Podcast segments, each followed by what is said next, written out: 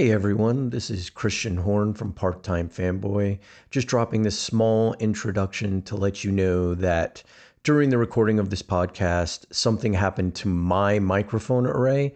So my voice will not sound as clear as it does in this particular recording or as it does during our regular podcast episodes. Um, I was suffering from a sinus infection. My head wasn't very clear. And as we recorded, my microphone switched to my webcam and not my trusty uh, usual microphone. So if there's a problem with my voice, that's the explanation. I know, great way to start off the new year with our first podcast, but still, the conversation is fun and we had a lot of fun recording it. So I hope you enjoy it anyway. Um, with this little bit of information out of the way, let's move on to Rocky.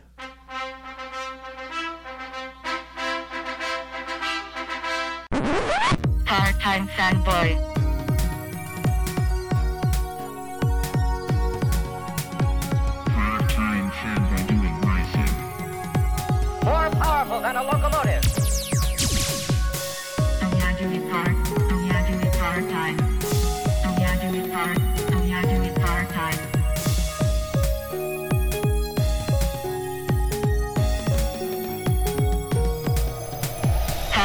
PartTimeFanboy.com. This is uh, Part Time Fanboy, the first episode of 2023.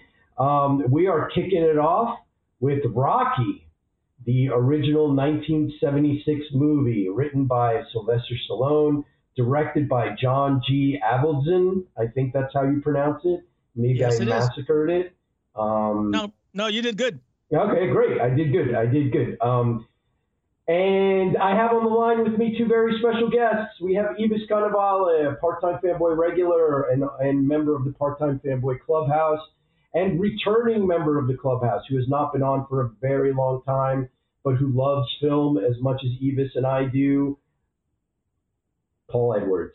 I love having him on Hey, And, uh, it's nice to be back. and he has uh, great uh, insights as to film and movies and directing and all that stuff because he is a filmmaker himself. So I wanted to have him on.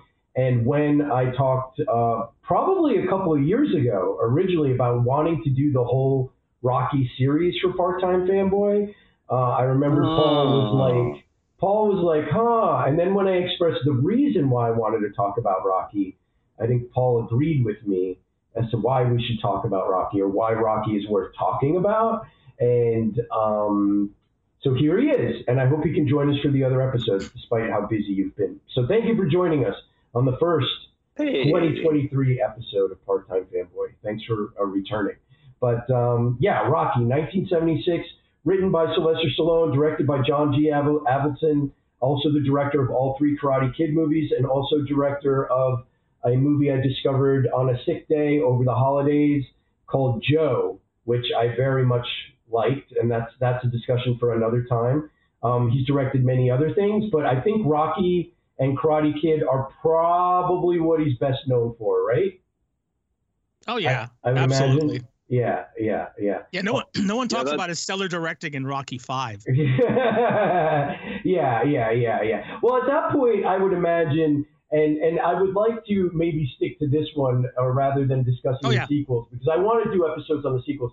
I want to see if we can do them like maybe a couple of times a month, or you know, because there's like six, and then if you count the Creed movies, there's at least eight. Man, right, you know, and then the, there's gonna be nine. the, the franchise has expanded since the since you had your idea too. Yeah, for Uh, sure, it's for sure.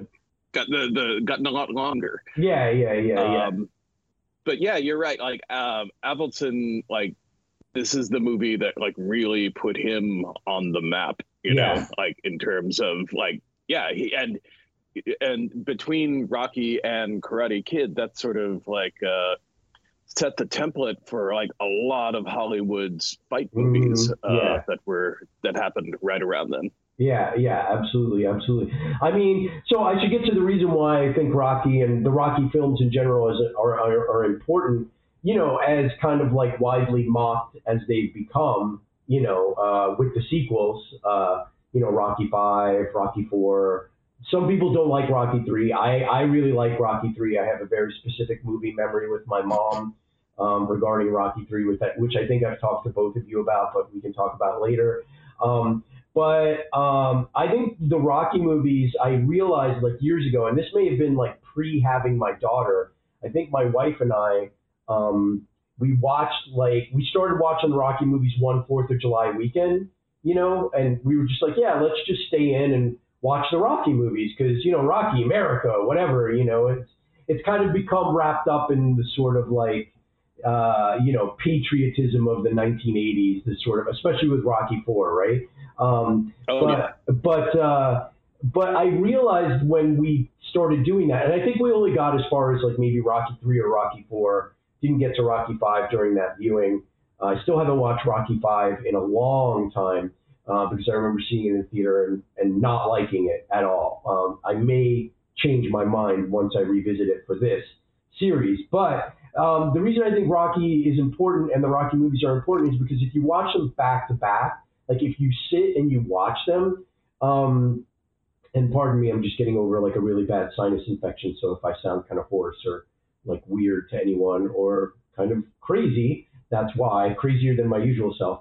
Um, but the Rocky movies, when you watch them back to back, uh, it's like a time capsule of that era of filmmaking. You can see the advancements, the changes, the the the techniques, the things that really, really uh, the marketing, you know, in the movies too, like the way things are shot, the way things are written, the way things are expressed.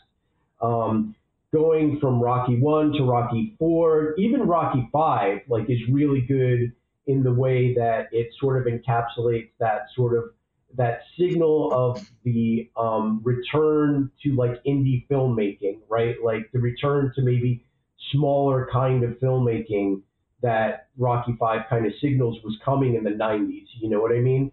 And so, Mhm. like when you watch all those movies back to back, they are so, especially Rocky One, Rocky Two, and then getting to Rocky Three, and then it's especially during Rocky Four, you can see how like the the late 70s, the early 80s, and into the late 80s, like how it, it just signaled the changes of everything that happened in film during that time. And it's it's a real encapsulation of like how techniques changed, how writing changed, how acting changed a bit. You know, maybe you didn't necessarily need acting at one point, uh, you know, for Mhm. certain movies.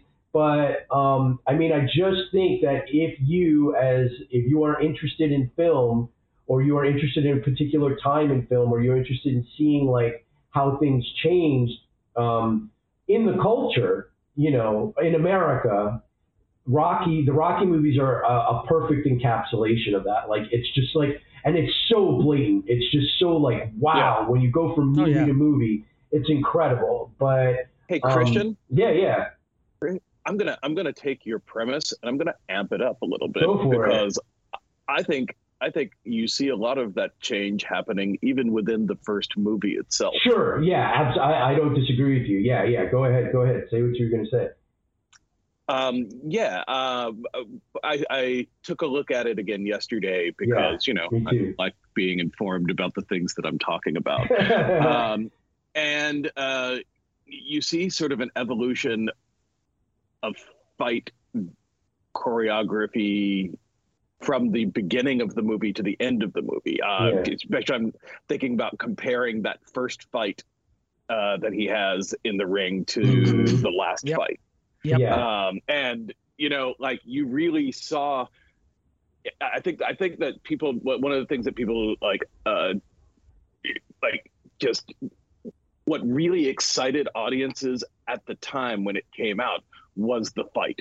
You yeah, know, um, like that that last fight in Rocky uh, was. I remember a time when like like that's all anyone ever wanted to talk about. You Yeah. know, yeah. uh, was like the how how that how brutal that fight was and how it was shot and um, I think it really sort of excited a lot of people about the possibility of film, you know, sort of as a fight medium at the time. At least it did for me. yeah. Uh, but yeah, you see you see a difference between like sort of the way that you know they used to shoot boxing stuff, you know, because the camera's all outside the ring, yeah. you know, and you know you're getting you know the perspective is all like you're you're the guy looking in. You know what I mean?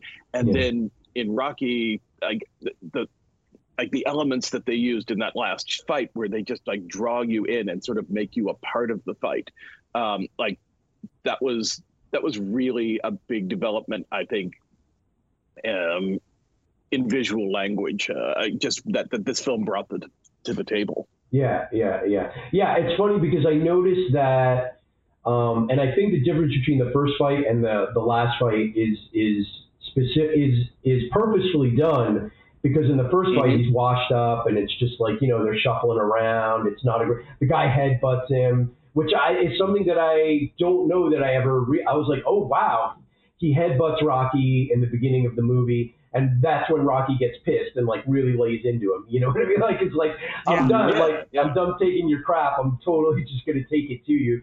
And then uh, at the end of the movie, this is the big time, right? So it's glitzy. It's really, you know, everyone's oiled up. Mhm. The, the cuts are much quicker. Um, you know, uh, it seems much more brutal and in your face. You know what I'm saying? So, and there is a specific period in the movie where the look of the film changes to where it's it's very sort of like begins very gritty and and and uh, dirty and sort of indie. You know what I mean? And the moment that I noticed the look change, to to your point, Paul, was when Talia Shire comes out in that red coat and gives him the, the dog. And I was like, oh, everyone's hair looks nicer. Everyone's clothing Yeah. looks better. And I was like, what is Yeah. what does this signify? Like like in the in the course of the movie, and that's like maybe I want to say like an hour and 15 maybe into the movie, right? Like something like that. And it, watching it this time, it was a very noticeable shift in the way Rocky looks, in the way Adrian looks. Um, let's not talk about Paulie because Paulie's a piece of shit as far as I'm concerned. But um, I oh was, God, I, yeah, I got a lot of. I was about oh my god, I think we all have a lot to say about Paulie. Um, but uh, but as far as like the the way the film changed and then the way the the films after it changed, I mean, it's very striking to me. I, I was like, oh wow, it's very interesting, particularly in this movie because Adrian comes out in that red coat, like he's going to meet her or something, and he's running, mm-hmm. and she comes out and she's beautiful. I mean, obviously, Atalia Talia Shire is a very attractive woman, has never been unattractive, but you know they have to mouse her down or whatever and, and put her in glasses and stuff like that. But um, and then she, he gets the dog like this, and it's almost like what the rest of the movies are saying about like materialism and like the change of like what we're. It's like in the beginning of the movie, he doesn't even want to do the fight. Like right, they come to him and they give him the opportunity. And that scene is amazing. Like Stallone does a great job in that scene where the the uh, the promoter like offers him the fight, and he Oh, yeah. literally says like no. He says like I don't want to I don't want to do it. And it's just like, and uh, you know I've seen this movie several times. I'm sure we all have. Um, but this time I kind of like sat and wanted to pay attention. And he says no, and it's funny because like from the moment I think where he's just like, you know what, I'm just gonna go along, you know, like like this isn't my plan. And then there's a moment where you realize like he's grasping for it, like he's gonna go in the parlance of Rocky, uh, Rocky Five, he's gonna go for it, right? Like and Right. and that's when the the the to me the visual um, of the film changes where Stallone has a nice, a slightly better, his hair is better combed. He's got like a little better clothes. Maybe they're more ironed.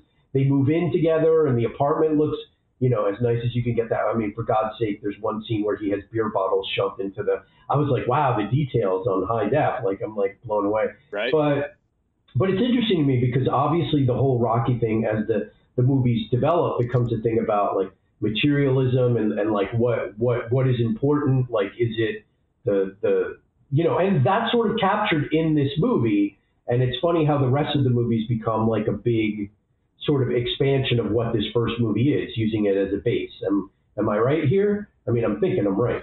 I'm correct. No, you're you're you're making an you're making excellent point, both of you guys. And for me, it was you know, I, I haven't like it's this is Rocky one and two are the films I haven't revisited in a long time. Like I've Oh, I watched? Rocky three. Yeah, it's been Okay. a while. Like Okay. um and uh so sitting down last I actually watched Rocky one and two. I won't talk about two at all, but Yeah. so watching Rocky one and looking at it and you know knowing about so this this film is is coming out and being made in the middle of the 1970s, the Yeah. counterculture time period, uh, the time period when the studios let the inmates run the asylum Yeah. Yeah. know, yeah. they- Yeah. Yeah.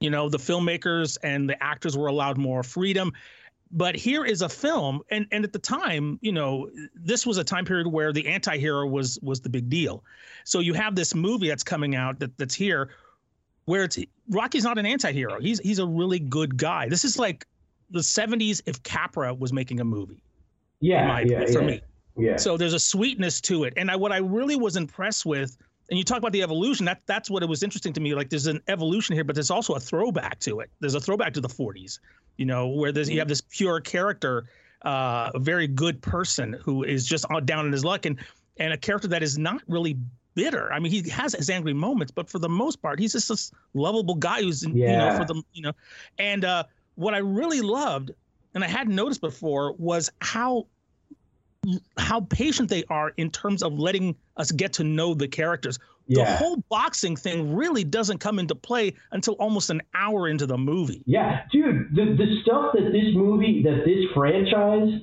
became famous for, that stuff doesn't even Mm-hmm. happen until the last, the theme song. I mean, you get a little bit of the Mhm. theme song in the very beginning, but it doesn't really kick in up until an hour 30. And this is a two hour movie. So the last hour, the, Mm-hmm. the big fight, there's no fighting. There's a bit of fighting in the beginning, but the big fight doesn't happen until the last 15 Well- minutes of the movie. You know what yeah, I mean? but and but it's like- also but also that if you think about it, if this film were made today, the whole Oh God! Promoter the promoter approaching Rocky Yeah. would have happened within 20 minutes. Yeah, yeah, after yeah, 20 yeah. minutes, because that's screenwriting rule. Like you have to have something happen. Yeah. this doesn't like we just hang out with rocky we get to know him we get to know adrian we get to know uh paulie we get to know you know uh rocky's life and what he's dealing with and everything we get you know we get pieces of each character enough to start falling in love with them Yeah. and then they and then the promoter scene comes in and then from that point on now we get an extra layer of learning, no, learning about Rocky and and and and how he feels, and you know that's like I was going to bring up the fact when he's sitting in that promoter's office and the promoters ask him to you know be in the fight, and he looks super awkward. He doesn't Yeah. know. He, he's always he's never looking at the promoter. He's always Yeah. looking away, He's looking scared. down. He's terrified. Yeah. Yeah. Yeah. And it's it's it's kind of it's the same way I felt earlier when you and I talked about Conan, where when Conan gets thrown into the pit for the first time and he's looking around confused and he's like like almost like a child. yeah. And it's the same thing here where Stallone looks childlike. He's just like I have no like he was sitting in the principal's office. Well, he's like, I'm in over my head, and he knows it. Yeah, like yeah, he, yeah. like the moment that he gets that offer, you can see it in Stallone's eyes. And what's great too is that Stallone is probably using his real life experience, right? Oh like, yeah, I mean, absolutely. he has confidence in, you know, I mean, we all know the myth where he like wrote it, wrote the first draft in three days, and you know the studios wouldn't accept anybody, uh, wouldn't accept him in the lead role, and he had to have an ultimatum, and him and his rep, you know, we've heard that I ad nauseum. You know what I mean? But Yeah. the, it's a perfect example of an actor using his real life experience to be like, I mean, I can imagine that the movie got greenlit and he's like all excited and they're going to do it. And there's always that moment of like hesitation where you're like, oh shit, like, am i in way over my head? Like, did I fuck this up? You know what I mean? And uh, Yeah. it's perfect. It, it, it works in that. I mean, it works through the whole movie, quite honestly. I mean, he uses that innocence, that sort of like nice guy, sort of sheepishness that he has. I mean, the thing that Yeah. impressed, yeah, yeah. Oh, I'm sorry, Paul. Did you want to say something? No, no, I'm I totally I'm totally agreeing with Yeah. like all of that. I think that there's something genius that happened like time wise that like legitimately could not have happened any other time Yeah, is that he set this in the middle of the bicentennial. yeah, yeah, You know, yeah. yeah, that absolutely. he set this on like, you know, that that that that that figures prominently into the story. And this movie was shot like during the bicentennial. You know, Yeah, it was yeah. made during a it was made during a period when America was like, you know, post Vietnam, but it was starting to feel a lot better about itself. Maybe Yeah, not in the right ways as we yeah. discover as we discover in Rocky Four. But uh, you know, uh, really interesting time that it sort of captured like the spirit of how America was feeling at the time. Like yeah. they, they you know, we're we're we're, the, we're this nice, lovable guy, you know, just wants to do the right thing, you know, but uh, we haven't been really quite given the chance to do it, you know. And, Yeah. and finally we're gonna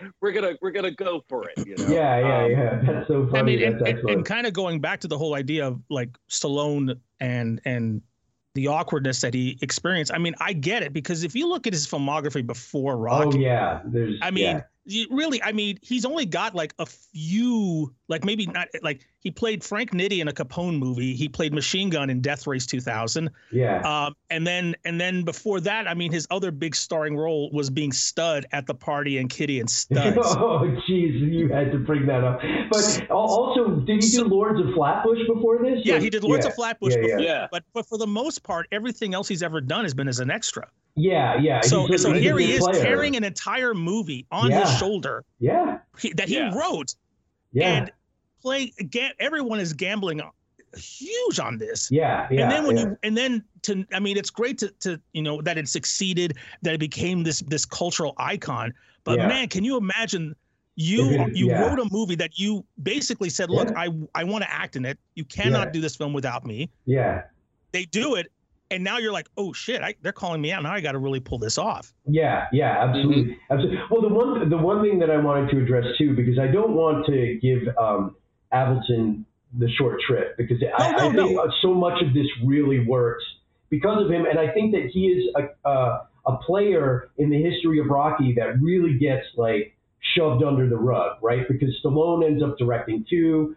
and I, does he direct three Right. as well? You He know, did two two three and four and then uh, comes back to do Rocky Balboa yeah, yeah, because yeah. Avildsen came back for five That's right. That's right. That's Yeah. right. And and and having seen Joe, you know, previous to the holidays, like right before the holidays, like Avildsen is really good. At, the first half of the movie is so good at like like he's good at shooting like New York at the time, like like the the the the the how like just run down it is, how ugly it is, the trash in the streets, and and so much of mm-hmm. that is in that movie Joe, which was like six years previous to this, like 1970, and was a hit apparently when it came out. It was like this big, you know, Yeah. misunderstood hit again, like people embracing the the crazy racist, you know, scumbag guy, like oh yeah, but but but Avildsen is really good at doing shooting the city.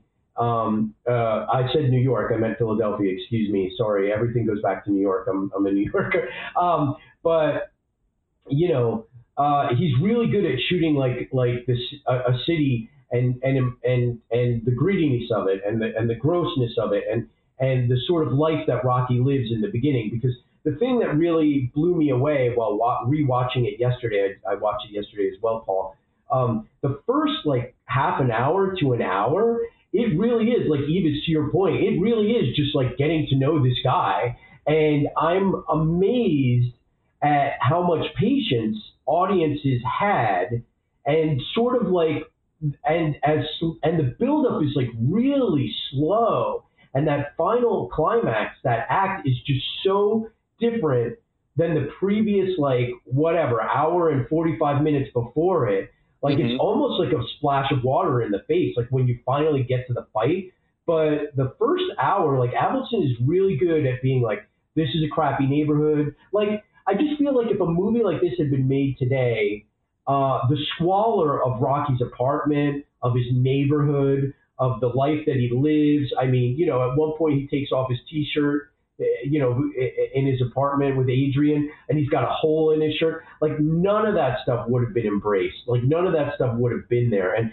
I think it speaks to the period that this movie was made in, right? But I also think it speaks Mhm. to Avildsen's directing style, having seen Joe um, and uh, the movie previous to this, where he is not afraid of looking at the seedy side of life. You know what I'm saying, right?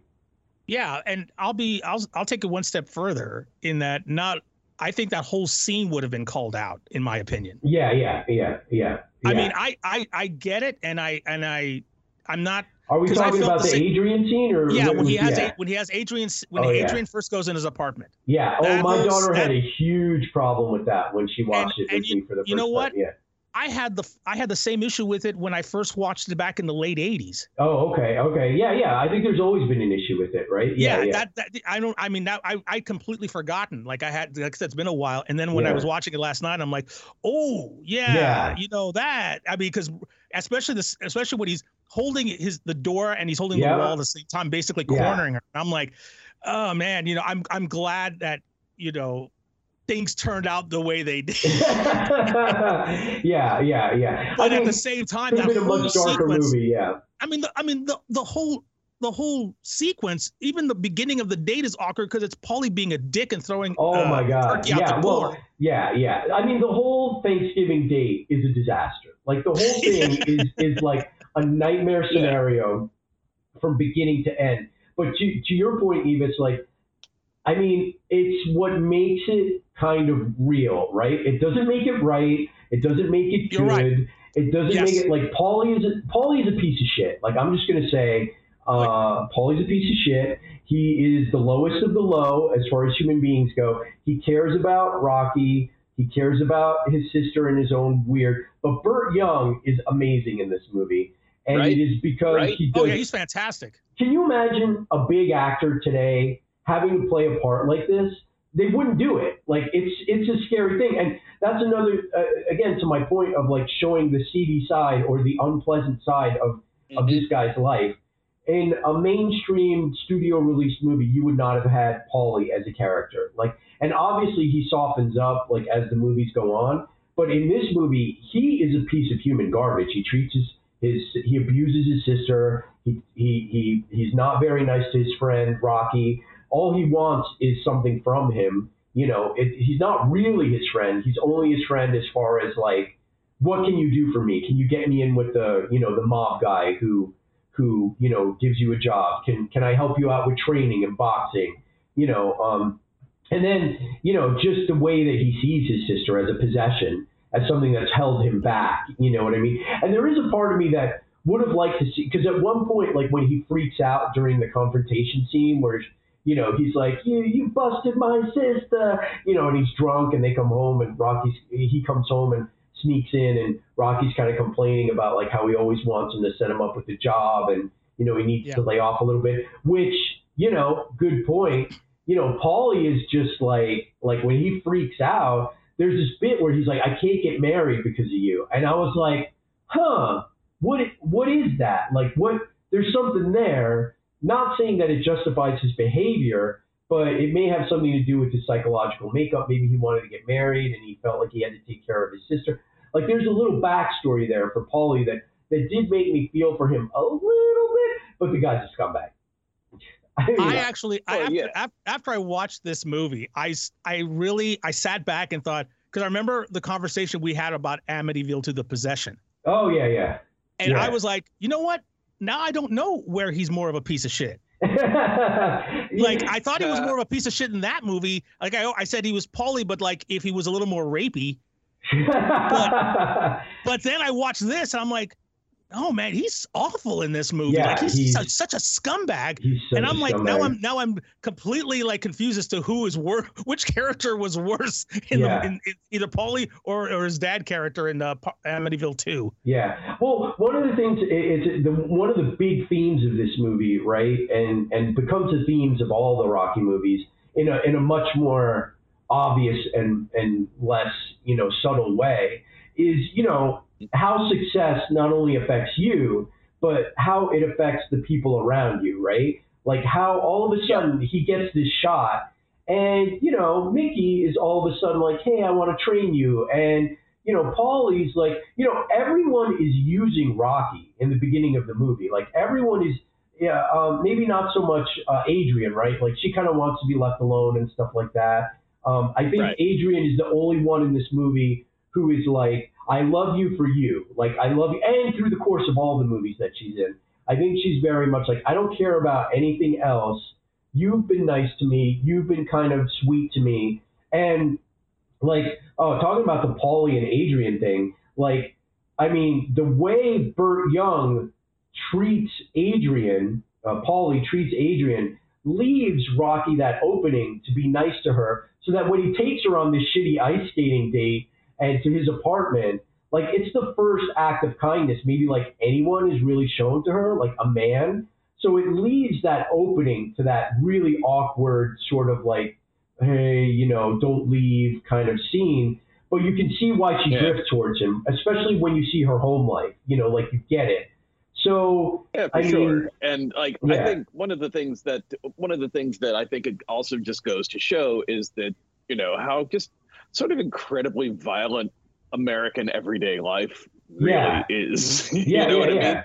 I mean? Even today, you know, right? They absolutely. You know, I don't. I don't. I, I'll be honest with you. Probably there's not a whole lot has changed in that department. You know, Yeah. since uh, since Rocky came out. You know, yeah, um, I, I think that if anything, like the movies sort of sanitize everything, uh, and that's what was really cool. I think a lot of people really did sort of see the world that they know reflected in the first part of Rocky, you know, and then and then when it shifts into that movie, you know, that you know, definite like you know, you're in a movie now. yeah, uh, yeah, yeah. mode, um, you know that that that scene is handled so artfully that like everybody you do you just go along with it and Yeah, you know by the end of it you have that wonderful like cinematic experience you know Yeah. like even though you know even though the movie sort of ends on you know what would traditionally be like a down note like Yeah. it doesn't feel like it you know No, what i mean? and, definitely and, and the, because this movie plays with your feelings so hard yeah, yeah, you know? Yeah, um, it, like the contrast between that ending and that beginning is is so great. And um yeah i i Paulie's a big part of that you know Paulie's a big part of what makes like the life before you know the you know the the from the streets you know that kind of stuff it's like it's part of what makes that so shitty you Yeah, know what i mean which is oh, important yeah. which is so which is why it's so important that he sticks with him for the rest of the franchise yeah, I guess so. I guess so. Well, we got to talk about Mickey. We got to talk about Apollo because I mean, Burgess Meredith is like the beating heart of this movie, right? Like, and it's funny because in the beginning of the movie, he is very much an antagonist, right? He doesn't give a crap about Rocky. He saw, he sees a potential that that Rocky had, but he sees him wasted. Like at one point in the movie, you know, he takes his lock, Rocky's locker away from him in the gym and they put it on Skid Row, right? They put all his stuff on Skid Row, and you have that great sort of like every sort of initial confrontation with Burgess Meredith and Sylvester Stallone is just magical, right? It's just it's mm-hmm. great because you have Oh, yeah. Sylvester Stallone as Rocky, and he's kind of like this, you know, mumbling kind of down and out guy, you know, sensitive and soft or whatever. And Burgess Meredith is like hard as rocks. And he's like the reality. He's like the splash of water that everybody needs in your life, right? Like at one point, you need somebody to, you know, one of the reasons my wife said that she married me is because I, I, I just told it how it is. You know what I mean? And that gets me into trouble a lot in a lot of places.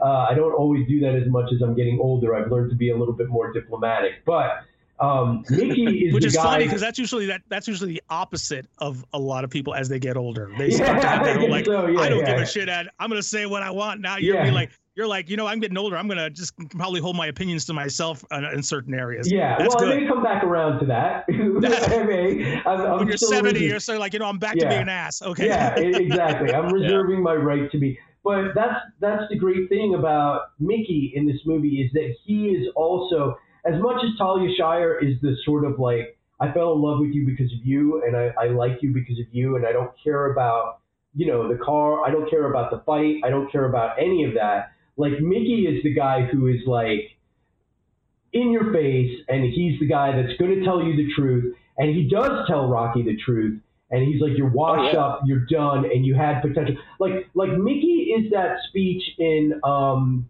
what is it the the oh god the the the Marlon Brando on the waterfront where he's like I could have Oh, been right. somebody right he Oh, yeah. is he is that could have been somebody without the yearning and the longing he is that that sort of thing where you could have been somebody and you didn't give a shit enough to to to nut up and you could have been something and now you're done right and it's just like so good like so good And then when the tables turn and Mickey comes to Stallone, like that scene is so hard. I mean, just that whole thing of him like justifying like why he needs to be his trainer, and then when when Stallone turns around and is like yelling at him, and he's like, "Nobody cared about me. I needed you ten years ago. Where were you?" I mean, it's beautiful. I mean, it is so beautiful, and so much of it is just filled with the honesty of the characters and stuff that it's just like I mean, I Mickey is so important because he is that sort of like not jester, but the the the, the truth sayer, right? The the mentor. Yeah, yeah, absolutely, absolutely. I mean, the mentor too, but you know, not in a. I mean, like I said, like he's like the hard as nails guy. Like he's he's gonna give it to you straight. He's like, we don't need. I love the scene where the two girls come He's, up to. he's the guy. He's the guy who's going to switch your whole fighting style in the sequel. So, yeah, Yeah, exactly. exactly. Yeah, But yeah, I have yeah. to admit, though, I, w- I was like I, like I said earlier, it's been a while since I've seen uh, Rocky one and two. But watching it again, and when when Mickey comes in after uh, all- Stallone's been offered the fight, Yeah, I, I I was a little jarred because I'm like, oh, he he's I didn't know whether to take it as are you bandwagon jumping or are you do you legitimately want to help? no, he's Or are you- bandwagon jumping in the beginning. Okay, yeah, that's what I figured. I just, I just, I was like, I guess I was trying to give Mickey a little bit of a, you know, No. uh, give him the benefit of the doubt. no, And no. then, but and and I, but and then at the end, I was like, you know what, I like that. I like that because because you know, remember my mem. A lot of my memories, basically, a lot of like Rocky Three and, and the relationship there, and of course. uh, and then seeing how it kind of got built on this rather, uh, he he kind of just uh, backdoor way. Like Yeah. he came in, Yeah. you know, it's not it's not pure. It's not like you know, like you said, like like Rocky screamed, you, I needed you for ten years. Where were you then? yeah, yeah. Yeah. And, So he's, I- and I- and and I- very mean. He's not nice to him at all. Oh no, he's an beginning. asshole. Yeah, he's Like another when he doesn't need him, when he doesn't need Rocky, he I mean he gives it to him, right? He's like, You're all you know, he's like, You're you're not even worth having a freaking locker in my gym. Like yeah, that's terrible. Mm-hmm. You know, and he's he's been there for six years, he's paying his money just like anybody else. He deserves a locker, he should have a locker. You know, he's he still has a passion for fighting, you know what I mean? And when Mickey turns around and it just like throws him away, you know, and, and, and there's also that really interesting bit where Mickey gives him the phone number for Apollo, where he's like, Apollo Creed's looking for a sparring and doesn't even really think twice of it. I mean, you could see it in Burgess Mhm. Meredith's face if you're watching it, but like, there's definitely something there in Burgess Meredith's like, what the what the hell does Apollo Creed want with this guy?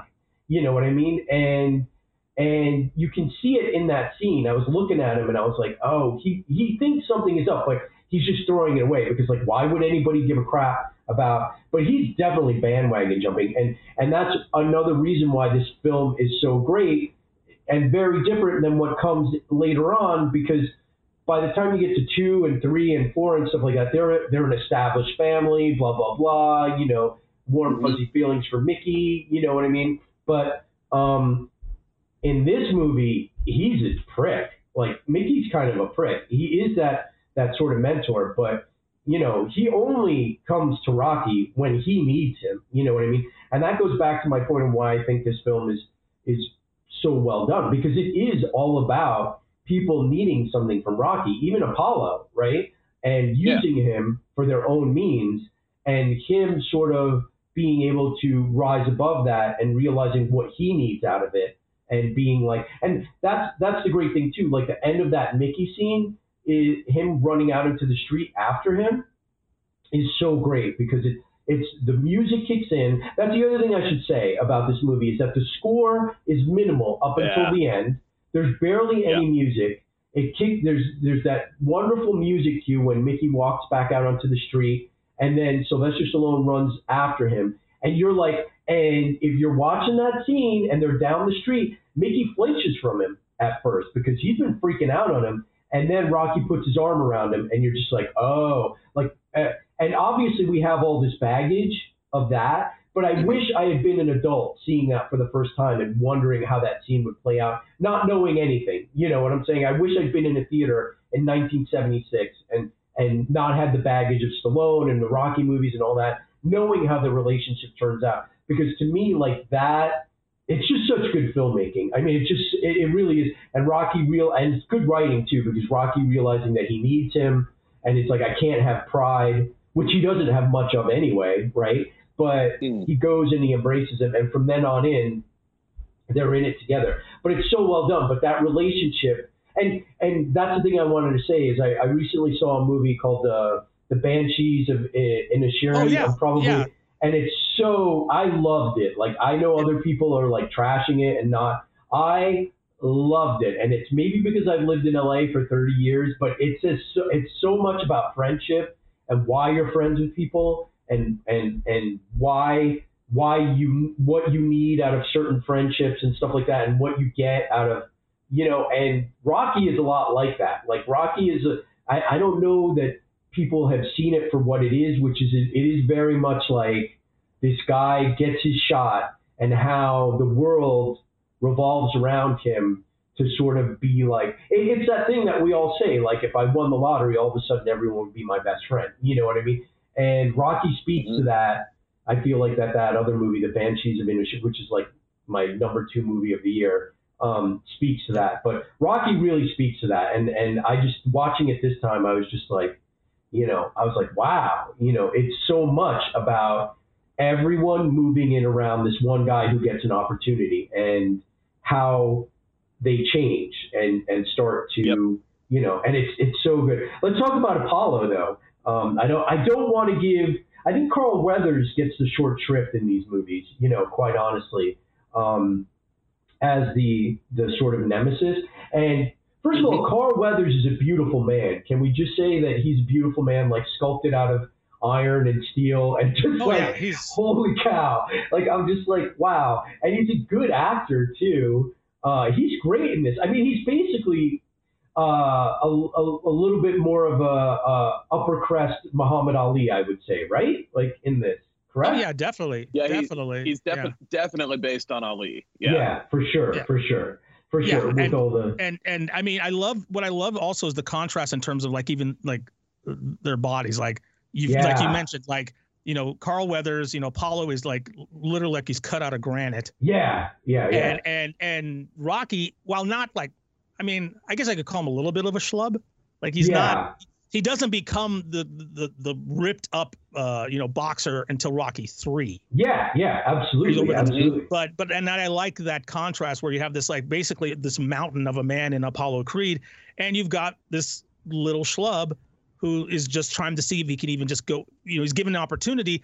You know, and at the time we didn't know, but the whole film was about him just wanting to go the distance. Yeah, yeah, yeah. I mean, I just like there's so much that like obvious like Paul was speaking to it earlier where it's like that sort of like hey that you know that American fighting spirit that you know the propaganda that we all bought up in the mid 70s and stuff like that early 80s and throughout the 80s which was like you know if you're rough and scrappy you can make it. And but like watching it this time it was very much like like I was like wow like he just went into a book and was like this Mhm. guy like it is all this movie is so much like about like opportunity and stuff like that and about embracing your chance and stuff like that but Yeah. at the same time like think about somebody like mike tyson or uh, muhammad ali you know at the top of their game and picking out some Mhm. schmuck you know who admittedly you know when you listen to mickey and other people around him i mean really had potential but is kind of at the bottom of his game. Like the mind boggles at that concept, like that you're going to take like this big, the champion of the world, who's probably world famous at this point, right? Like worldwide mm-hmm. famous, and there's just this. Oh yeah, he's the master guy, of disaster. He's the Yeah. Count of Monte Fisto. yeah, yeah, exactly, exactly. Like, and just taking that and just finding some guy, like, like I feel like the narrative would be more like, oh, Apollo's going to destroy this guy. Like, like, like it's just not even going to be, uh, like, what? Why are we even here? You know what I'm saying? Like, am, Mhm. am I making any sense? In, in No, yeah, I totally understand you because I one of the things that really stood out with me this time is it's you know it's it's about you know the little guy versus the system. You know what I mean? And that's I think that's the that's the way that this movie sort of ties in with the '70s counterculture Yeah. uh, stuff. You know, it's like you know, it's it, it, you know the system's out to crush the little guy. Yeah. you know what I mean? yeah. And um, you know, and you like, I mean, literally, you've got Apollo Creed who could just crush anything. Yeah. And you know, it's a, it's about uh, the little guy finding a way to not only like sort of stand up to the system, but earn the respect of the system. But You know what I mean? think about how fucked up it is that it's a black actor that symbolizes the system in this, and it's a white Italian guy who is like the schlubby, like, oh, I'm gonna come up. Like there was a part of me that was like, first of all, I mean, I think it's great that Carl Weathers is cast as, you know, I mean, that you know the the the king of mm-hmm. the the ring and all that stuff. Um, yeah, but for me, it's not even that. It's not even about like sort of like the reverse, like, oh, Apollo Creed is the system. Like Apollo Creed is consumerism. Apollo Creed is, you know, uh, he is like uh, the the sort of upper crest in this movie. And Sylvester Yeah, Stallone, but- yeah, he's Carl he's Carl Weathers is the Carl Weathers is the man. Yeah, exactly. When you but hear he's also ma- he's also a victim too of the system too because like Yeah. the whole reason the fight comes about is because he's so like all in on this fight like he's got all of his resources invested in this you know so like he's fucked if he doesn't put something up on the screen Yeah, so but that's speak, also you know like what I mean? his that's his thing. That's his ego too, right? Like playing into it. Like he's like, I got to do this fight for the bicentennial. We, Ego- it's a big deal, you know. And ego is part of i would argue that ego is a large part of the system yeah, uh, I would I would not disagree with you. But the other thing too is like the the older cynic in me is very much the incredulity of it, right? Like of somebody like Muhammad Ali or somebody just picking out this guy of like out of nowhere. I mean, it really is like a fa- fairy tale sort of thing because I mean, when you look at Rocky and you look at the life he's leading and you look at the way that everybody treats him before he gets his shot, like he is like he's not even like a contender, right? Like he's just fighting in local, you No. know, you know, Yeah. you know, you know what I mean? he's And- he's he's he's he's all you know he's he's just a little he's a low level mob guy you know what i mean like he's he's just he's just a schlub who goes around like and is basically like a lunk Yeah. you know Yeah, for, yeah. for for 20 bucks you know Yeah, yeah, and it's funny to me because so much of the the thing that we hear too is like, oh, land of opportunity. You make your own opportunity. Like Rocky got lucky and then embraced the op- like finally was like, okay, I'm gonna go the distance. But so much of like the first half, first maybe hour and 15 minutes to 20 minutes is him being like scared shitless of the whole thing. Of him Oh, maybe yeah. like like I would even say like half-heartedly training in the beginning before he gets to Mickey. Like like so much of it is like I'm not going to be able to do this, and then there's a turn, and and it's really the turn is not like I think in today the movie would the, the movie would make it and what the the the sequels do they make the turn very obvious and very in your face. Like it was that, that was another thing that I love about Ab- Avildsen's filmmaking here is so, a lot of it is very subtle right? It's not Mhm. like you know and he makes a change and and then decides to go for it but but the hard sort of like working man thing i mean that doesn't play for me but the, a bit about like seeing an opportunity and embracing it that does you know? I mean yeah. Um yeah. yeah he he um the other thing to remember like i i forgot about this until i like sort of looked up online is how quickly this project came about too yeah yeah you know, yeah yeah. Um, Yeah. that like you know that that Stallone like wrote the you know he wrote the first draft in three days and Yeah. like threw this together and like I think one of the cool things about Rocky like is just the energy of like it's like they they, they didn't have time to think about all of this stuff in a way Yeah. you know what I mean because they were so busy like it, it came together so quickly and like all of this stuff that is like amazing like subtext and everything just sort of they didn't have time to think about it or plan it it just sort of comes out you know yeah uh and that that like I, for your, you know, uh, going back to your initial premise about how like it's sort of the film, one of the film series where you can definitely track the progress of cinema, you know, Yeah. all the way through.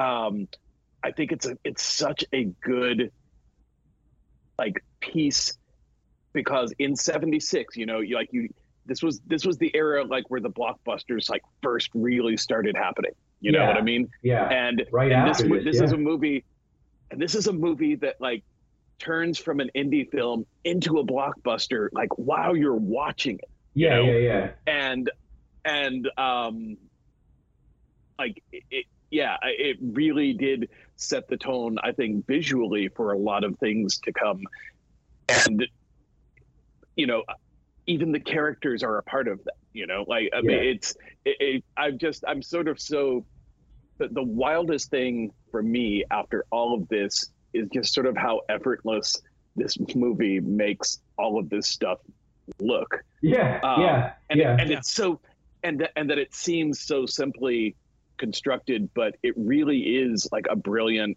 piece of movie making the way that editing shifts in that last part of the movie and um i think that's one of that's one of the one of the things that i i would love to uh to give shout out to is the the cinematography and editing in this movie like are just like mwah, spot Yeah. on uh and Well, well, it did win the Oscar for editing too. So, yeah, Oh yeah. yeah, yeah. Yeah, And- it won and Best won- Picture, definitely right? deserved. well, and you know that's won Best Picture. Yeah, well, it won Best Picture drama, and um, uh, Avildsen won Best Director. And Oh, see, this is this is the thing about for. yeah, for- yeah, he won best director. Yeah, he- for, Yeah, oh he wow. But this is the weird thing about the Oscars. I just don't. I will never understand. The film wins Best Picture. The Yeah. film wins Best Mhm. Director. Why didn't Stallone win for Best Screenplay? Uh, I don't know because my confusion Well, I'm just saying. Like, I'm not. I'm not really answer, asking for an answer, but it's just. Yeah, It may, how do you how do you have a Best Picture, Best Director, but the screenplay, which is the most important thing of the damn movie, doesn't get an Oscar win? I, I, don't. mean, I'll never understand the way that the Academy thinks. Yeah, I mean, I I don't know the way the Academy thinks either. I mean, apparently there was a poll that the Hollywood Report, according to Wikipedia, the Hollywood Reporter did a poll like a couple years, several years ago. Like, apparently it was controversial that Rocky won Best Picture. I don't know why. It was up against all the President's Men, and the people polled said Yeah, they would. It was also would- it was also up against a Network. It was up against. Oh uh, wow! yeah, okay. It was yeah. all the President's Men Network, and uh, I'm trying to remember the other one that it was up against. Uh, Taxi Driver, Oh no! Really? Yeah, oh yeah, yeah, wow! that's- and that's a there was another deal. film called Bound for Glory with David Carradine playing Woody Guthrie, but no one gives a shit about that. oh no! yeah, but but you got that all the. President's Men Network and Taxi Driver, Rocky. Rocky Yeah. wins, shocking Uh-huh. everybody because I mean everyone loved the movie. Yeah, yeah, but- yeah, I mean when you're going up against powerhouses like those other three, yeah, yeah, yeah, yeah. Mhm. Yeah, but You know, let, yeah. let's let's be honest. I mean, which film has had? I mean, would it have had the staying power without the sequels? I mean, I don't know, but which film has really had stood the test of time that people still go and watch? I mean, you and I love Network and stuff. Uh, we love Taxi Driver. We love like I was given Taxi Driver on Blu-ray a couple of years ago, but I have a teenager, mm-hmm. a kid in the house. It's hard to find time to watch Taxi Driver, you know, in the living room of your Yeah. house.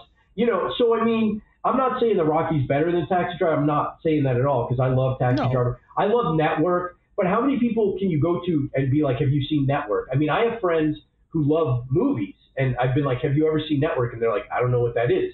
And it's like, you know, I showed Network to my daughter, and she loved it. She was blown away. She was like, "Oh my god, like this is so."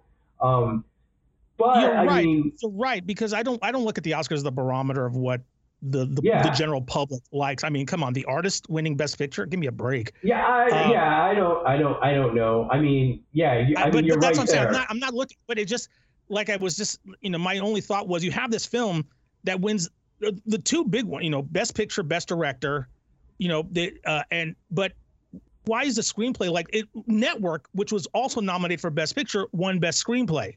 Yeah, yeah. Mhm. Well, you So- know, sometimes you gotta. They feel like they gotta give that award to you know somebody who's not going to get the best movie. You know what I mean? I don't know. They're I mean, I'm not going to argue against Paddy Chayefsky, but I think also, No. I think there's something, but there's something to be said about giving an Oscar to a film, to a to a script written by someone that was a complete nobody. Yeah, yeah, The yeah, whole yeah. story of Rocky, and I'm glad it won Best Picture, believe me, and I'm I'm happy that, but for if I think that the story of of Stallone winning an Oscar on his first big movie Yeah, I mean, that's that in itself is is almost like cinema worthy, like to have Yeah. a film about it. you know? But I feel like Rocky suffers from the same thing that Spielberg movies suffered from, which is like they became such a part of like it, it was the biggest, you know, and and the biggest moneymaker of the year. It still remained number two after Star Wars in 1977, right? yeah, Like Yep. so, so it became such a part of like the culture that I think that there's definitely a segment of people who are like, that's not like you know there were people poo pooing Spielberg right for like E.T. and stuff. Mhm. Like they were like that shouldn't be nominated for Best Picture, and it's like why not? Like it's a great movie. Like like I can still go back and watch E.T. now and cry. Like it still makes me cry. Like I last time I watched E.T. I was like, holy cow! Like it made me cry. Like I, I got choked up. Uh, again, I watched Rocky yesterday, and the ending got me again. Like I cried at the Mhm. end when you know Oh, yeah. she's like, "I love you, Rocky." Like I was crying. Like I was like, I was, I knew what was coming, and I still cried at the end of Rocky. Like oh yeah, so yeah so i mean Oh, there's yeah. people that really like when a film or, or, or a movie crosses over into like the public consciousness they want to dismiss it right? And then there's probably lots of friendships. And you're talking about Paddy chayef who's been around forever is an amazing writer. People are probably like i'm not going to give some new guy you know the award. You know I, I- you could go around and round and round and you're right you're right. Like it should probably should have won if everything else was going to win um, but damn, that work, All the President's Men, Taxi, that's tough I mean, competition. yeah. I'm not I'm not necessarily arguing the wins Yeah. themselves because those Yeah. are deserving of of recognition. Yeah, I, like I said. I, I will never understand the Academy's thought process when it comes to the difference th- between a film that wins Best Picture and then they Yeah, decided, yeah. well, this Best Picture, this other film's going to win the Best Screenplay, even though this won Best Picture, but the screenplay's the picture. Like I, I will never understand that. Maybe there's That's a.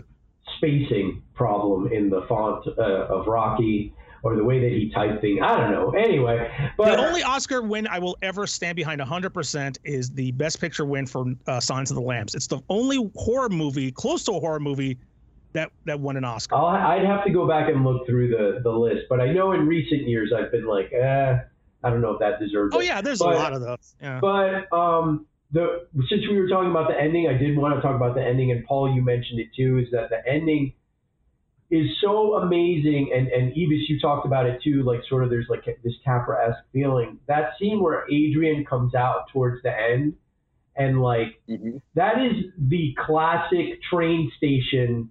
You know, two lovers in a train station, separated by the crowd, and her running towards him, like perfect. I mean, just cinematic perfection. Like the moment the ed- and to your point, Paul, the editing is great. Comes out, sees what's happening. You know, I, I don't think he's won the fight at that, or, or not won, excuse me. I don't think he's finished the fight at that point. Right. And you're just like, it's perfect. The hat falls off, which I'm sure was an accident. And he says something to her Uh-huh. when she gets in the ring, like, "Where's your hat?" Like, like it's so great. Like the it, it well, it's great becomes because like the movie's the movie's full about like of those little moments that apparently were like just like things that messed up. You know. yeah, yeah, Like, oh yeah, yeah. with the con- with the continuity. So in order to keep the continuity, they just throw in a line of dialogue, you know, to explain. Oh what yeah, the the robe, hat right? Like yeah, yeah, you know? yeah. The robe being baggy. Yeah, yeah, yeah. Yeah, which is which is brilliant, you know, because it's just like you know, like it's so. It, it's- it calls attention to a mistake, but makes it part of the plot, plot to the point where it's like, oh, wow, like that's the way the world worked, you know, like that's, yeah, you know, like uh, that. My, my favorite moment is the, you know, the, the, the shorts, you know, that he's Yeah, not yeah, wearing yeah. the shorts that are in the poster and the, he points it out. It's like, yeah, d- does it matter? No, it doesn't matter, you know, and it's just, Yeah. Yeah, Um, yeah. yep. Yeah, which is also a heartbreaking scene too, because it's like you don't matter. Like you're just here. Like you're gonna give us a good show, right? Like like it's just so demeaning to him, and, and the look on his face after that is just so great. Like it's just so great. I mean, um, there were a couple of things I wanted to call out, which uh, one of them was the purse for the fight is $150,000 for Rocky. Um, in today's money, that is close to eight hundred thousand dollars, so close to a million. So to step into the ring and get your face pounded in by Apollo Creed, that's a million dollars. I'd probably take it. I mean, I don't know. I wouldn't survive the first round. Um, Yeah, yeah. Then- I wouldn't have knocked him down in the first round. Yeah, yeah. well, that's funny because I know, I know, I remember reading a while back in in at least one of Stallone's versions of the script, Rocky was going to take a dive and give up yeah, yeah, right, right, yeah, yeah. So, so I would have, I would have actually, I wouldn't have, res- I would have respected him if he, I still would have respected him if he took a dive. I'm like, look, it's a million dollars in our money, and uh, you're gonna get. I'm like, yeah, okay, third round, I'm gonna go down. You know, I'm done with the box. I got my money. I'm good. No, no, no. I, I love okay the whole like that that change of tone when he is lying in bed with Adrian and he is sitting there and he is talking about like going the distance and the camera slowly Oh, goes in on him and he he knows that it's like the night before the fight and he knows that he is way in way over his head. Like that is beautiful right there. Like that slow pan in and he's talking and there's no flashiness to the dialogue. There's no flashiness to the filmmaking.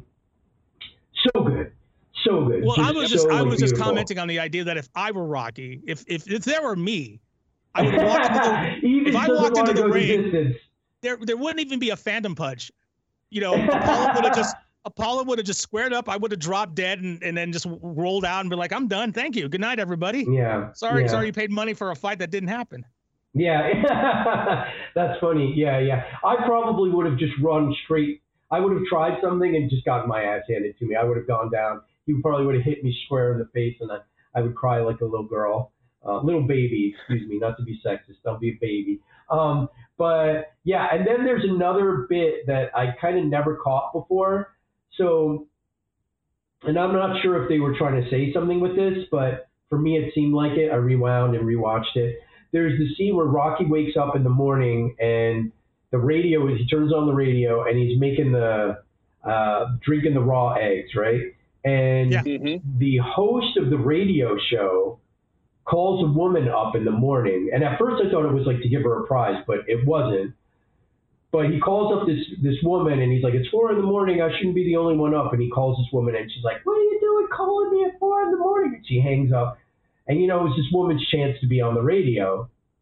And I was like, "Wow, are they even making a commentary like on missing an opportunity? Like, you know, like because the radio host calls her up and she's going to be on the radio. Like when we were young, when you were younger, if a radio host called, you were like all excited, right? You know what I mean? And she's like basically like, and so I'm like, are they making a comment like on some on like embracing? Because she, the woman on the phone, basically hangs up and is like throws her opportunity away to be on the radio show, you know, or you know, it could be nothing, but there was a part of me that was like, wow, is are they like really even commenting it at, at that point? So like, um, you know, I, I just thought that was interesting stuff. And then, you know, the other thing too is I don't want to give Talia Shire the short trip because I think she's really good in this. Apparently, she had the flu while they were doing the makeout scene. Oh, yeah. Rocky sort of pressuring Adrian, which is even more gross. But um, it's interesting because I th- I feel like Talia Shire is like one of those actresses that gets the short trip because she's related to Coppola, and uh, you know she's in the Godfather movies and stuff like that. But again, like as much as Burgess Meredith is kind of like the beating heart in this movie, uh, like Adrian is like, uh, especially as the movie goes on, becomes the sort of sensible one. Like, why are we doing this? Like, why why are you doing this? You know what I'm saying? Mhm. Uh, maybe not so much in this movie, but she does. There is a great scene in this movie where Rocky is like sore and he's sitting on the couch and she's like, "Do you want to fool around?" And he's like, he kind of rebuffs her and uh, a little too harshly and embraces the Paulie within uh, a little Mhm. bit and Mm, yeah. and and gets up, goes to the kitchen, and she's like, "No, it's all right." And he apologizes to her, and he's like, "I'm sorry." And it's the first real like apology like in the whole movie, and it is the first bit of like like it's Talia Shire like embracing the abuse that her brother has rained down upon her, and she's willing to take it from Rocky because you know whatever she in her own mind she maybe she did something wrong, and Rocky's like Mhm. no, like so so it's interesting to me too like how much of this how much of like this is you know you can take that Rocky scene where with with with Adrian and you know it's it's creepy. It's the whole Thanksgiving thing is is the worst Thanksgiving ever in my opinion. It's just like Paulie like throws her bird out. What a scumbag right? But Mhm. at the same time, I really feel like that it it takes the toxic masculinity that a lot of these things and and that changes in later movies, but it really takes the toxic masculinity that that the phrase that we've all come to know and embrace in the past several years, and it kind of turns it around on its head a little bit. Like Rocky is gentle, he's not an asshole, he's not some aggro scumbag, you know what I mean? And he's willing to look at himself you know, he's the only character in the movie who really has self awareness of at, at any point. Like, it's like I need to change, and he does change, and he has a huge arc. You know, Talia Shire does too, but in, in a different way. You know, the movie's not called Adrian; it's called Rocky. But that one scene to me was really beautiful and really just encapsulates why that relationship and why Rocky works as a human being, as a character, because he's willing to like look at himself. Same thing with with Mickey. He's willing to look at himself and he's willing to change, right? He's willing to admit that what he's doing has not worked and is not working for him. And now I'm going to do something. He's willing to look at what Mickey said to him, you know, and and at first it's like, yeah, I'm just going to bumble my way through this. But then as the movie goes on, he's like, no, I'm going to give it my best shot. Like I'm going to do this. Like I may not win, mm-hmm. but I'm going to do this. And so I think that's another big reason why this this character works, at least in this movie, and and and in subsequent movies too. Because I feel like even in Rocky Three, you you get to a point where it's like he he has to realize that he's been wrong this whole time, and I feel like that's the basis of a good character being able to look at yourself and be like, oh, everything that I thought was wrong, I need I need to change me, me. It's not the world outside. And then I think it's also just sort of the basis for good relationships, friendships, you know, marriages, you know, stuff like that. And and it's just so it's such a small thing, but it's so well done in this movie, and I loved it. I, and that's the thing is like I was looking at comments and reviews, you know, yesterday after I watched the movie, and so many people are like, "This is not a boxing movie," and I'm like, "It's not. It's really not. It it it, it that is the thing, but."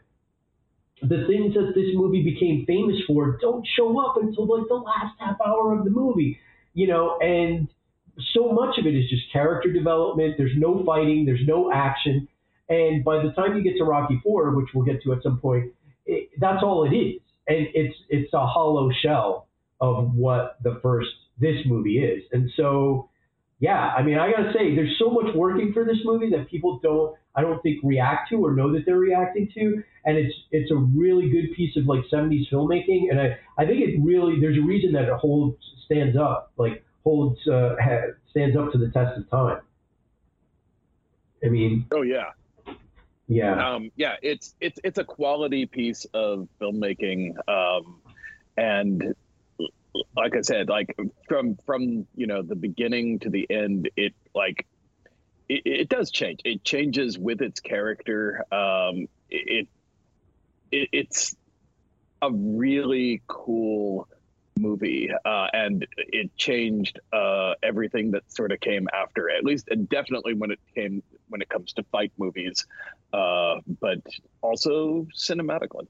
Yeah, yeah. Yeah, absolutely. I mean, and it it reflects you know the success of the of of Rocky. I mean, just going the distance reflects the success of Stallone yeah, and yeah. and and Mhm. how you know because I kind of I, I started looking at his filmography, so I wanted to kind of get an idea of like. So and I know we're not, I'm not going to go into too much detail, but it was fascinating because after Rocky, he does two movies. He does Fists and Paradise Alley. He does a movie where he plays a loose adaptation of Jimmy Hoffa oh wow. Mhm. and then and then he directs Paradise Alley, which nearly torpedoes his opportunity to direct Rocky Two. Wow. I need to see more movies that he was not. I mean, I've never seen Fist, and I hear it's good. I really Yeah, Fist is actually that. good and made a lot of money. But it's interesting because between Rocky Two and Three, he does this thing of like two films and then Rockies. So he does Yeah. Rocky, Fist, Paradise, Rocky Two, Nighthawks Escape to Victory, Rocky Three, and then there's a four-year gap, only because from that from Rocky Three and Four he does um, the the first, First two Blood. First Blood and Rambo Part Two. Oh, But- what? but then he- when, but then he also- but then he also directs- But then he also directs Staying Alive. Yeah, yeah, and and he does Rhinestone. So it's he's got this weird. yeah, I mean, Escape to Victory is like after Rocky Two, he's like, let me do this Nazi soccer movie. yeah, yeah, yeah. Which I need to see. I've Yep. never seen it. I want to see Yeah, that. it's actually yeah. not bad. Really, Yeah, it's Yeah. really, really fun. really fun movie. Yeah. Okay. Yeah, I want to see that. I want to see other movies. I, I think I don't think I've seen a lot of his early work that isn't Rocky. You know what I mean? Yeah. Or isn't First Blood and stuff. Have you like ever that. seen Nighthawks? No, I've never seen the whole oh, thing. Oh, dude, I'll, I'll. I'll, you know what? I'll, I'll either send you or, or I'll give you my copy. Man, I love Nighthawks. I'll watch it. I will watch it. Look, the thing of it is, right? Like for as mocked as Stallone was, and and not respected as he has been throughout his career. I mean, the guy's smart. Like you can't like you know, and Oh, as no. Republican as he is apparently, uh, and a Trump fan, uh, you know, the guy is smart and had uh, uh, you know, and, and during. I mean, he's almost 80, guys. Like I like I looked up his age and I was like, oh my god. Like yeah, he's really? 77. Have you Yeah. watched Tulsa? Have you ever watched Tulsa Kings?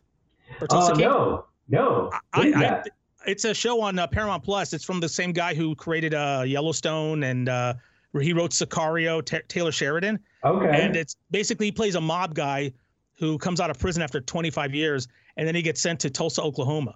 Is it good? It, I love it. I think it's a. I Okay. I mean, I mean, on a with another actor, it'd be okay. But Stallone still has that charm. He still has that that affable person persona, and I think the show is is with him in it. It's it it's elevated. I think it's a really good show. I know he did that Samaritan recently, and I had no interest in watching that. I have not. I I'm curious about that one. I have not Yeah. watched that one, but I'm, I'm curious, but but I, I'm sucker. I'm a sucker for like fish out of water stuff. yeah, yeah, yeah, yeah, yeah. So I saw it. I checked this out, and I fell in love with it. Oh, okay. I'm gonna have Yeah. to check that out. I just don't want to sign up for another subs- subscription service. I haven't watched Yellowstone because of that. I just I'm like, uh, I also watched the first episode of Yellowstone, and I was a little. I had issues, but maybe it got better as it went along. It's you know what it is. It's it's it's Dallas meets The Godfather. Yeah, it was. I was very much like, this is Dallas. I was like so like watching it. I was like, this is Dallas. This is basically the, you know, and uh, and Kevin Costner is Jr. Like I was just like, wow, okay. I well, I don't know about. I actually no. I would disagree with you on that one. I I would say that uh, the daughter's a little more Jr. esque. Probably, yeah, you're probably right. yeah. I've only seen one episode. Wait, so. Uh, Well, who's who's Bobby? oh, um, C- Casey.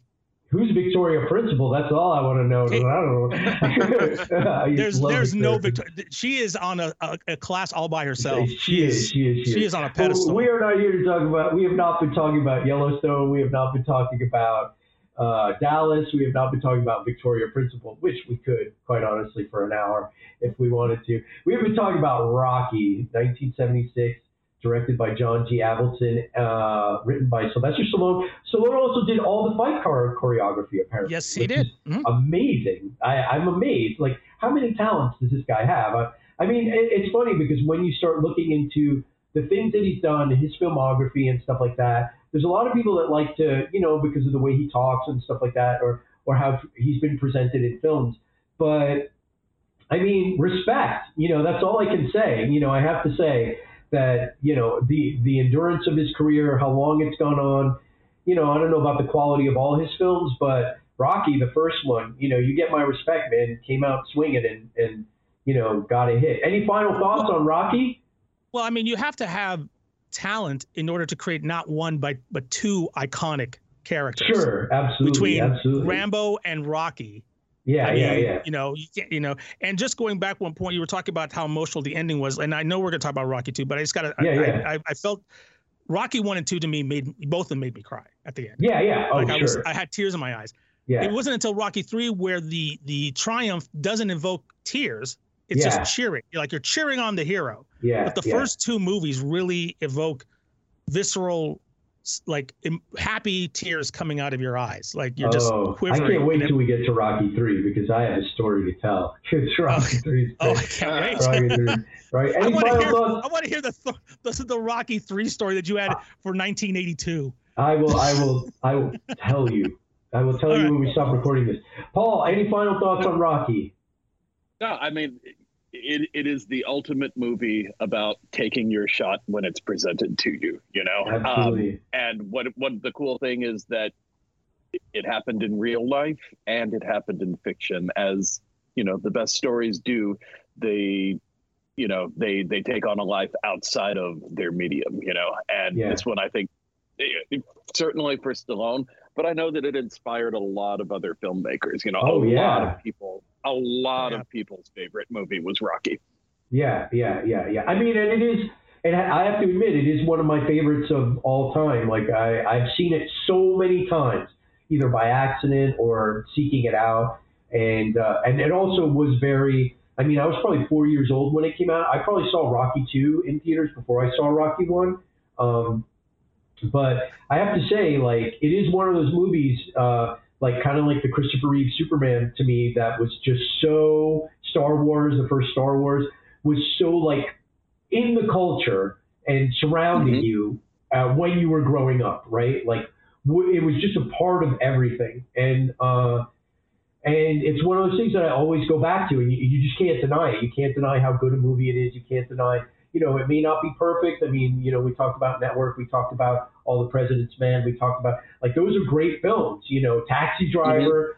But this is definitely, you know, I think Rocky also stands the test of time because it is kind of like a family movie. Like you can sit and watch it with your whole family and not be Yeah. worried about like what it is. And that's not a detriment. It's not knocking it down. That makes it good. Like it is good to have movies that you can watch with the whole family that kind of inspire and stuff like that. Although you may want to keep them away from Uncle Paulie because Jesus Yeah. Christ, that guy's a scumbag. But Burt Young is an amazing actor. I mean, he's amazing in it. I think a lot of people probably look at that and think like he's, you know, he is that way. But by all accounts, I hear he's a very decent human being in real life. So Oh yeah. uh, good on you, Burt Young, for embracing the, your inner scumbag and taking Paulie to the places he needed to go because there's not a lot of actors who would be comfortable with that and want to be seen that way. So, and So- good on so- Burgess Meredith. So Christian, your so your was your first Rocky movie Rocky two? It might have been when I was little. Yeah, Okay. it might have been. Seeing What it. about you? What about you, Paul? What was your first? Was was Rocky your first, or what, Um, what was the first? Yeah, I saw I saw them on cable uh, back to back uh, before uh, Rocky Three was the first one I saw in the theaters. Yeah, yeah. Rocky. Yeah, me- Rocky. oh, go ahead. Yeah, Rocky three was my first only because at the because this is later on after because I'm I'm I was and still am a huge wrestling fan. Ah, So when I found out Hulk Hogan Oh, was in Rocky Hogan. three, Yeah, I was yeah. like, what? yeah, What's yeah, going? yeah, I have to see this. And then I saw Rocky three, yeah. saw that, fell in love with the whole character and everything. I'm like, oh yeah, three. I got to see one and two, and then the rest is history. But yeah, So, three was uh, my entry point. I want to say Rocky 2 was the first one I saw in theaters, but they would re-release these things, so I may have seen Rocky One first. I, I'm not sure. Particularly when Rocky 2 was going to come out, I'm sure maybe somebody dragged me to see the Hmm. first Rocky. Um, but I feel it's the same way with Jaws. I think I saw Jaws Two first before I saw Jaws 1 because I was so young when Jaws came out. Like nobody's going to take like a four-year-old to go see the shark eat. I mean, maybe somebody did, but um, they didn't take Yeah. me. And uh, I, I think I saw Jaws 2 before I saw Jaws 1, um, and now realize that the first Jaws obviously is a very superior film. Uh, but either way, Rocky 1976, great movie. If you've never seen it, um, I think for like people of this, the younger generation, you might have to have patience with maybe the first part of the film, maybe a little bit. But I think, I think that it's so different looking that you would you'll get sucked into it. Like like when I started watching it, I'm like, this is so different. I mean, you know, if you think about it, this movie's almost 50 years old, right? And uh, the thing of it is, um, this movie is as old to us as maybe like a uh, 30s gangster movie was to our parents, like when this came, like, like so it is an older movie. Uh, it, the filmmaking style is very different from the rom coms that you're seeing on Netflix, kids. That that they're just pouring out into the the stratosphere. But I think it's worth watching, especially if you love film and you're a film history buff and you like inspirational movies. So Rocky, 1976. Hopefully we will be back soon with Rocky 2, Rocky 3, Rocky 4. I want to keep doing these. I want to stay on it. So, and I want to talk more about movies in 2023. It's one of the reasons I started this podcast to talk about movies with my friends, with interesting people. I've been doing a lot of interviews lately, but I've been thinking a lot. Like I do want to do the interviews, but I want to talk about movies because I love movies. So, in any case, Rocky. Hey, if you ever, believe me, if you ever want to do over the top, I'm I'm oh right God! there with you. Don't make me do it. Don't make me do it. Uh, he is Hey, always, with, hey. always with the recommendations. Always with the, the crazy recommendations. Uh, Winner, As long winner as- takes winner takes it all, loser takes a fall. Yeah. oh my Damn God. straight. All when I turn no. my hat around, I become a no, different person. we're talking about Rocky. Rocky, 1976. this is the Rocky of the arm wrestling world. Shut no, up. No, no, no, no. It's it's really not. I, I've seen some of it. All right, all right. This has been the Part Time Fanboy Podcast. We've been talking about Rocky. I have had Ibis Carnivale, Shitster Supreme by bringing him over the top. No, no, no, no. Paul Edwards, thank you so much for coming back. I want to have you back on for more movie discussions if you have the time. I always love your take on movies and life in general. Obviously, we are good friends. Um, my name is Christian Horn. This has been the first 2023 part-time fanboy podcast episode. Thank you as always for listening. Uh, we will be back soon with another episode. It won't be Rocky 2 right away. We will get to it. I hope, I promise, things happen. It is called Part Time Fanboy for a reason. Uh, check us out on our website, parttimefanboy.com. I am no longer on Twitter, but I am on Instagram and Facebook. You can find us there. Uh, our email is ptf at parttimefanboy.com. Go watch Rocky. It's an amazing movie. And thank you for listening. We will be back soon. Bye.